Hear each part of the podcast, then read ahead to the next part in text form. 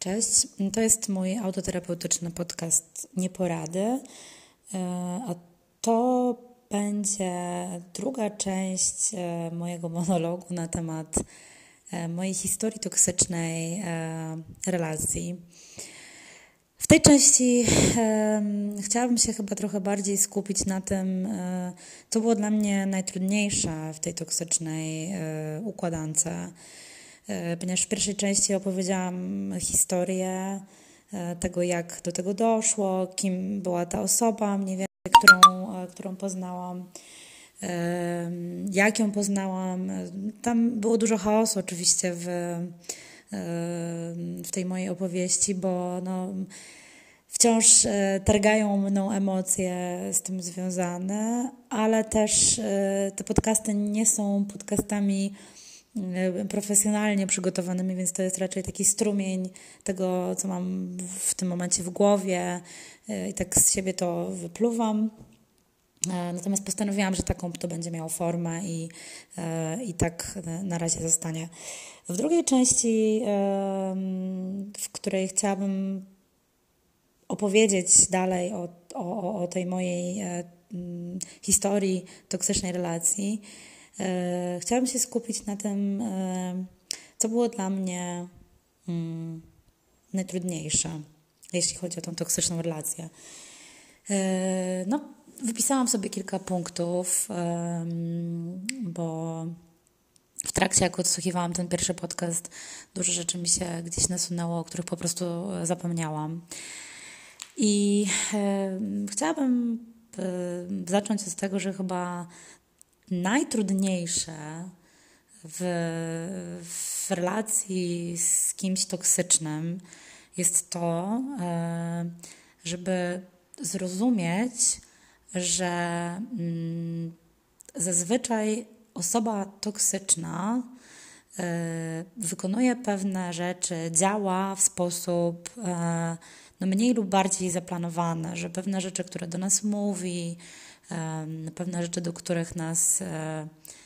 no, zmusza, czyli to, jak nami manipuluje, to jest coś, co e, ona najprawdopodobniej w dużej mierze no, wcześniej planuje w takim sensie, że jest tego po prostu świadoma i wykonuje pewne działania, żeby osiągnąć swój cel.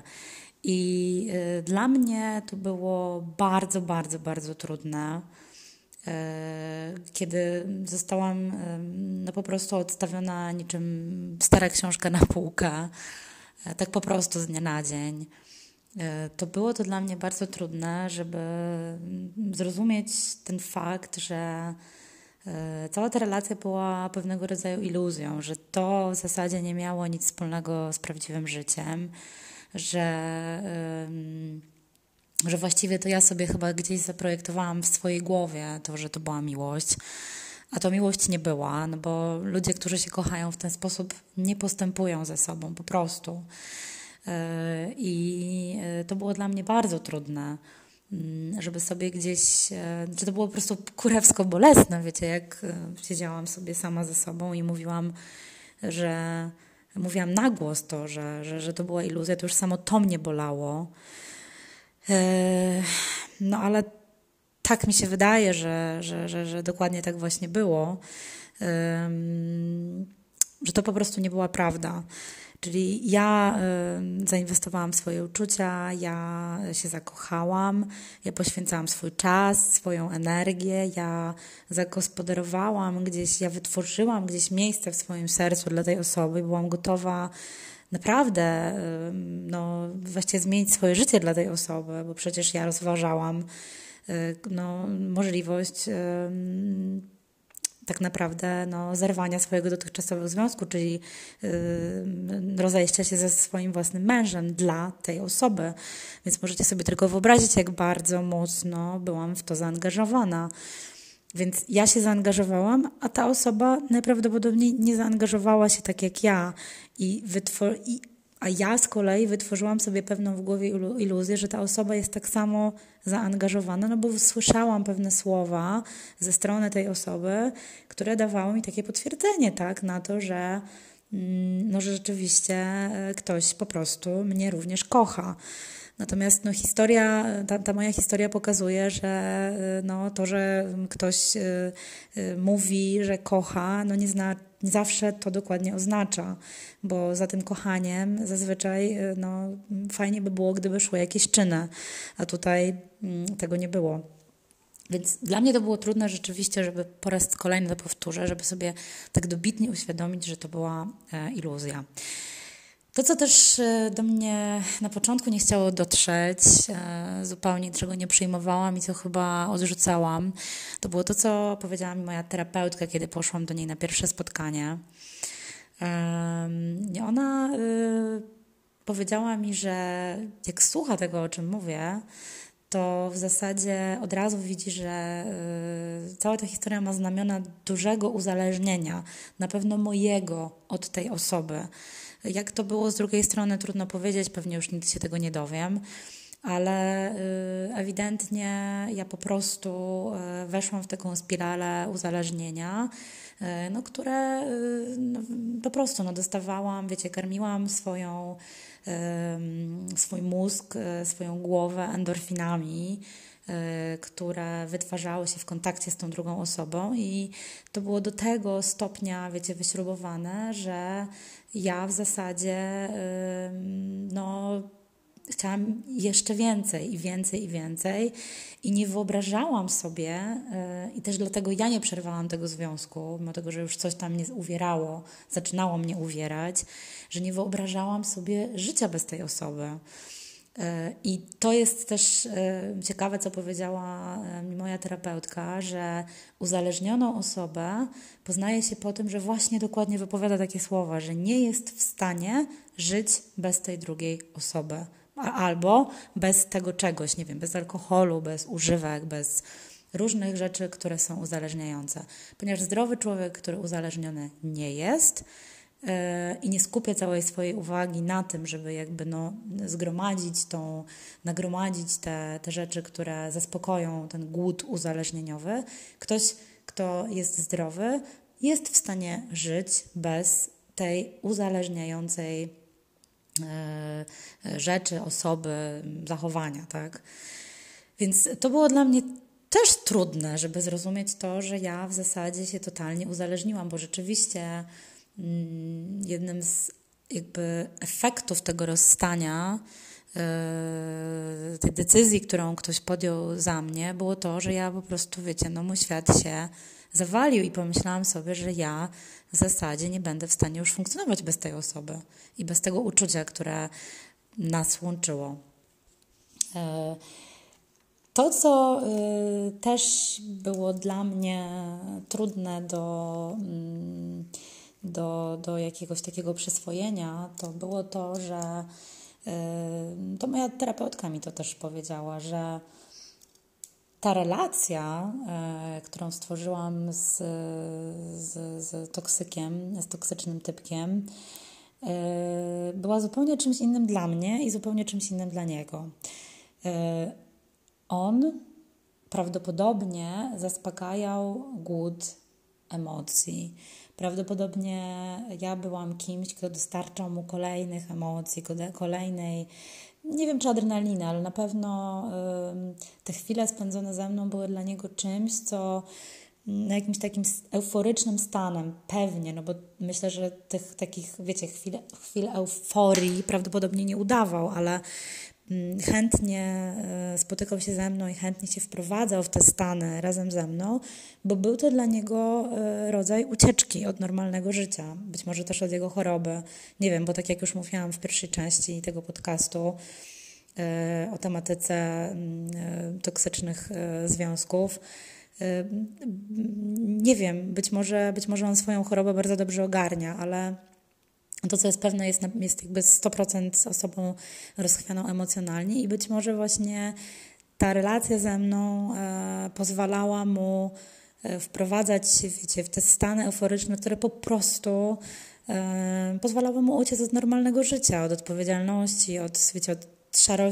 szarości zwykłych dni. E, natomiast dla mnie, wiecie, to była... Mm,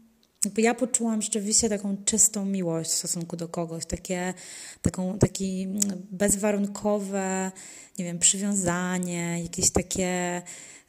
zaufałam mu tak bezgranicznie. Znaczy, kompletnie po prostu mu się oddałam w takim sensie, że wpuściłam go do swojego życia, do swojego świata i wydawało mi się, że to jest zupełnie szczere, więc ja, mm, ja się też pewnie odurzałam e, tym, co wytwarzało się między nami w tej relacji, ale ja miałam e, zupełnie szczere intencje. Ja nie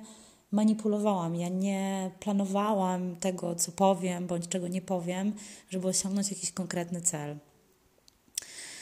E, no właśnie, manipulacja. Kolejna rzecz, która była dla mnie bardzo bolesna, to fakt, że najprawdopodobniej e, wszystko to, czego doświadczyłam w relacji z tym typem, e, było manipulacją. Prawda, nie wiem e, na ile uświadomioną, myślę, że częściowo mm, on po prostu mówił te rzeczy, które ja chciałam usłyszeć, ponieważ tak nauczyły go również inne kobiety. Zauważył, że ten schemat działa i go używał wobec mnie. Natomiast, y, no, cokolwiek by o tym nie mówić, no była to manipulacja i to też było bardzo bolesne, no bo wiecie, to jest takie zdarzenie mm, z sytuacją, w której ty uświadamiasz, znaczy ja sobie uświadamiam, że y, ja byłam szczera wobec kogoś, że naprawdę chciałam kogoś kochać, naprawdę chciałam się kimś zaopiekować, a ten ktoś y, używał pięknych słów i używał być może również jakichś technik manipulacyjnych po to, żeby wyciągnąć ze mnie to, co dla niego było najlepsze. Bo po raz kolejny wracam do tego, o czym już mówiłam wcześniej podczas poprzedniego nagrania, że mm, jeśli kogoś się szczerze kocha, to trudno jest tą osobę odstawić na półkę. A takie żywe, prawdziwe y, uczucie do drugiej osoby naprawdę jest w stanie znieść bardzo wiele jest w stanie człowiek, który rzeczywiście kogoś kocha, przekroczyć naprawdę niewyobrażalne bariery. Wiecie, życie ludzkie się zmienia, układy między ludźmi się zmieniają i tak to po prostu jest. Jeśli ktoś nie wiem, nie walczy o uczucie i rezygnuje z niego bardzo szybko, albo po prostu je ucina, no to najwyraźniej nie było dla niego to nic poważnego i nic, nic e, takiego, co by warte było jego e, walki, tak? O to uczucie.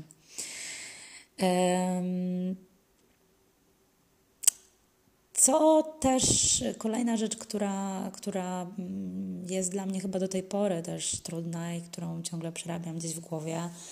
to to, że e, w tym momencie, mm, jak tak oddzielam e, to, że z jednej strony to była cała manipulacja, czy jakby stawiam, wiecie, na dwóch biegunach to, że po jednej stronie miałam człowieka, który mną manipulował, a po drugiej stronie byłam ja, która po prostu szczerze w to wszystko uwierzyła i weszła w to, wiecie, jak, masło, jak w masło, e, to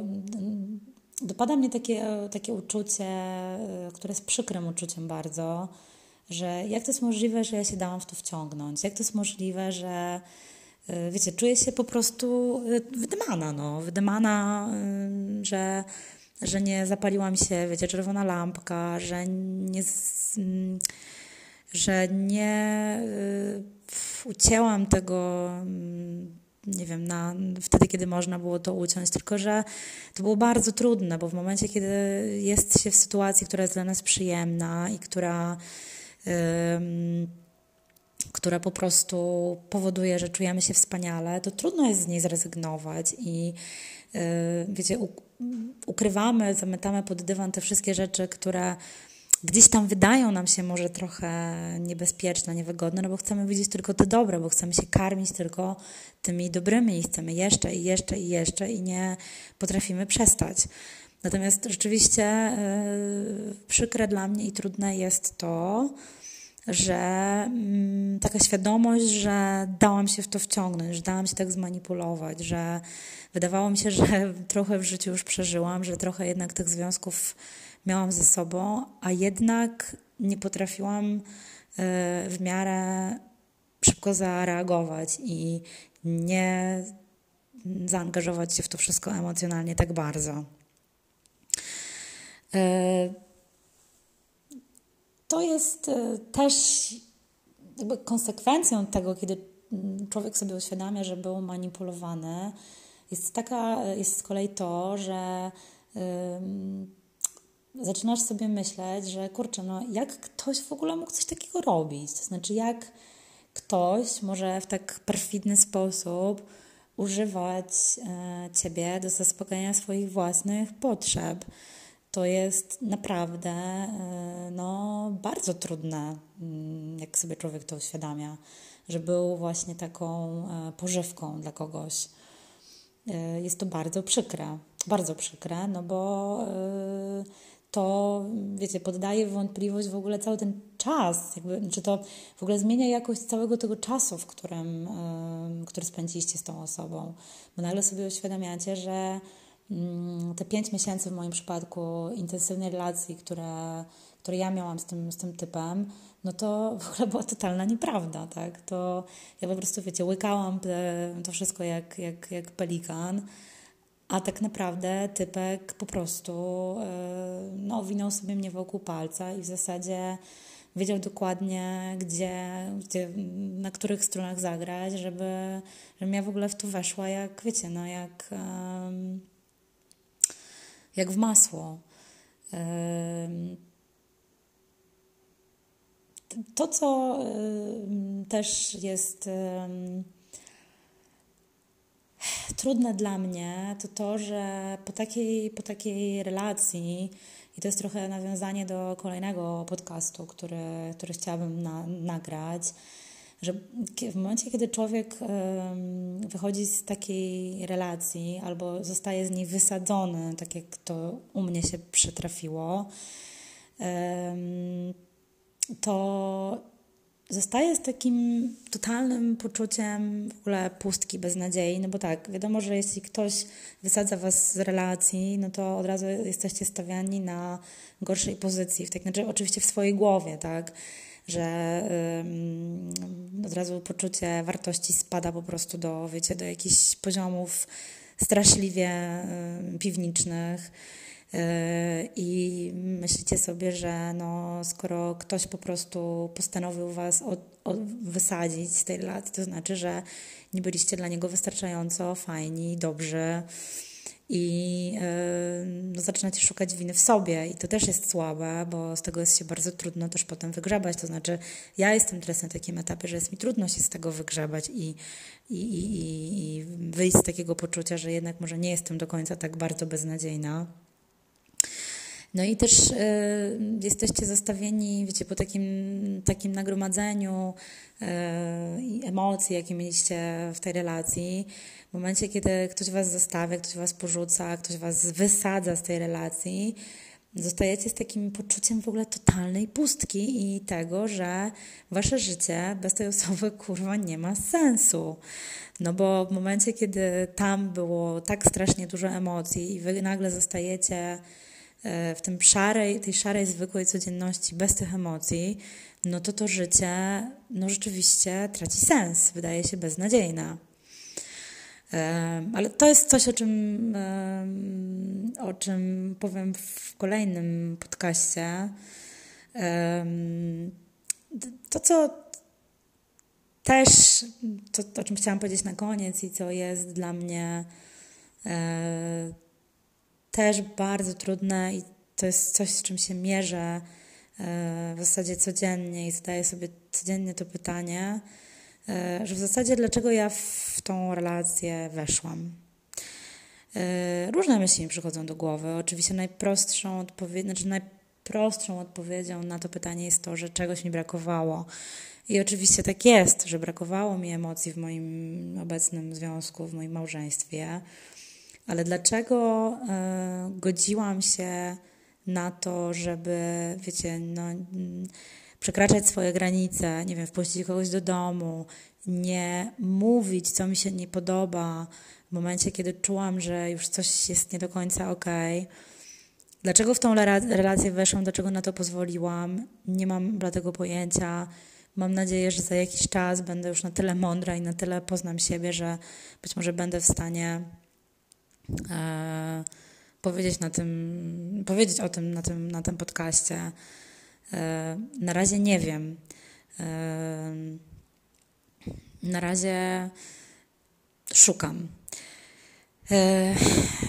to chyba byłoby na tyle teraz. Dzięki, jeśli ktoś mnie tam po drugiej stronie wysłuchał. Ja może tylko zakończę tak, takim, takim zdaniem, które będę powtarzać sobie cały czas. I dzięki Ci, Kasiu, za to, że mi tu powiedziałaś. Ty wiesz, Kasiu, o której, o której Kasi mówię, mm, że pamiętajmy wszyscy, i ja też postaram się o tym pamiętać, że toksyczne, z toksycznych relacji należy się e, wymiksowywać jak szybko się da, e, dlatego że mm, toksyczne relacje relacjami normalnymi nie są. Normalne relacje to są takie relacje, w których czujemy się ok, w których czujemy się spokojni, w których nie czujemy się zagrożeni, w których nawet czujemy pewne znużenie, e, ale to są relacje, które dają nam jakieś takie przynajmniej minimalne poczucie bezpieczeństwa. Wszędzie tam, gdzie czujemy, że jest jakaś, jakaś wiecie, jakieś, są jakieś emocjonalne niedopowiedzenia, Y, nie czujemy się pewni tej drugiej osoby, wydaje, podejrzewamy ją o różne rzeczy, ale też czujemy się na przykład gorzej przez tą osobę. Boimy się jej stracić, boimy się powiedzieć, co naprawdę czujemy, bo boimy się, że ona nas zostawi. To są, e, to są mm, przykłady takich emocji i zachowań, które nie są fajne, i takich zachowań w normalnej relacji nie ma. Jeśli takie relacje są, to znaczy, znaczy takie emocje są, to znaczy, że coś jest niehalo. I pamiętajmy o tym, że normalna relacja to jest relacja, w której jest ci dobrze i w której w większości masz pozytywne emocje. I z tym y, Was i siebie zostawiam. Y, I będę sobie to powtarzać jak, tak często, jak się tylko da, żebym też mogła to zapamiętać. Do usłyszenia.